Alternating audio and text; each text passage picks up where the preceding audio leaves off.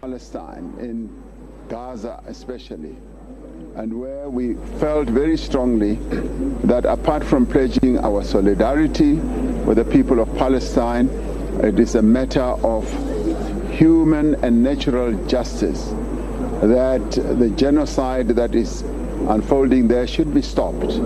We have called for this at a political level on a number of forums around the world, and uh, the slaughter and the genocide of Palestinians in Gaza has not stopped.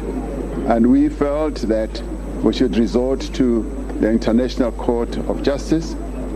We do so out of principle. As South Africans, we went through a very bitter struggle when we struggled against apartheid. And in Israel, we see similar features of what we struggled against. And we see a horrific genocide being perpetrated against the people of Palestine. And we have had no choice but to make this intervention.